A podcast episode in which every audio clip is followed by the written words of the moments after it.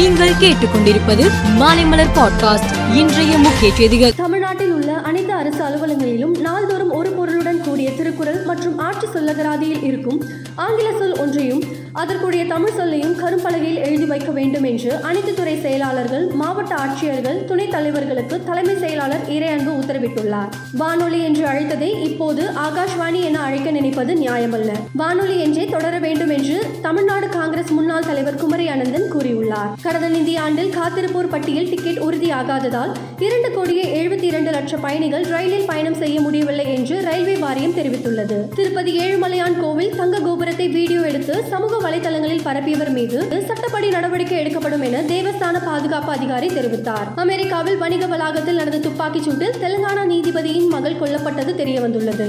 துப்பாக்கி சூட்டில் கொல்லப்பட்ட ஐஸ்வர்யாவின் உடலை அமெரிக்காவில் இருந்து இந்தியா கொண்டு வருவதற்கான ஏற்பாடுகளை அவரது குடும்பத்தினர் செய்து வருவதாக தகவல்கள் வெளியாகியுள்ளன. இந்தியா கொண்டு வருவதற்கான ஏற்பாடுகளை அவரது குடும்பத்தினர் செய்து வருவதாக தகவல்கள் வெளியாகியுள்ளன. சீன வெளியுறவு மந்திரி குயின் கேங் அமெரிக்க தூதர் நிக்கோலஸ் பர்ஸை சந்தித்து பேச்சுவார்த்தை நடத்தினார். அப்போது தைவானில் பிரிவினைவாத சக்திகளுக்கு ஆதரவு அளிப்பதை நிறுத்துமாறு அமெரிக்காவுக்கு எச்சரிக்கை விடுத்தார். ஆசிய விளையாட்டுப் போட்டி சீனாவின் ஆன்சோவ் நகரில் வருகிற செப்டம்பர் அக்டோபர் மாதங்களில் நடக்கிறது. இந்த போட்டிக்கு தயாராகும் பொருட்டு இந்திய பெண்கள் ஹாக்கி அணி இந்த மாதத்தில் ஆஸ்திரேலியாவில் சுற்றுப்பயணம் செய்து அந்த நாட்டு அணிக்கு எதிராக ஐந்து ஆட்டங்களில் ஆடுகிறது. ஆஸ்திரேலியா தொடருக்கான இருபது பேர் கொண்ட இந்திய பெண்கள் ஹாக்கி அணி அறிவிக்கப்பட்டது.